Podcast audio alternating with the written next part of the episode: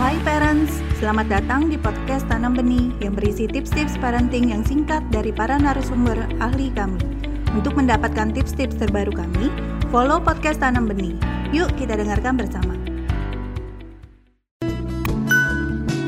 Anak-anak yang sering berolahraga gitu, itu berdasarkan penelitian dia membentuk self perception terhadap body image yang lebih positif gitu ketika dia sudah mulai memasuki usia remaja itu kan tahap dia di mana mencari identitas dirinya.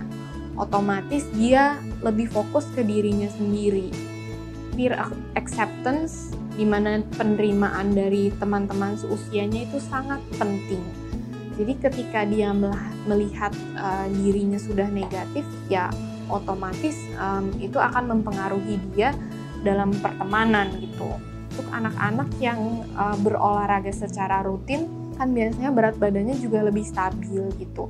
Dan um, hormon-hormon juga lebih stabil. Zat-zat atau chemical-chemical dari otak yang dilepaskan saat dia berolahraga juga membantu dia untuk meregulasi moodnya.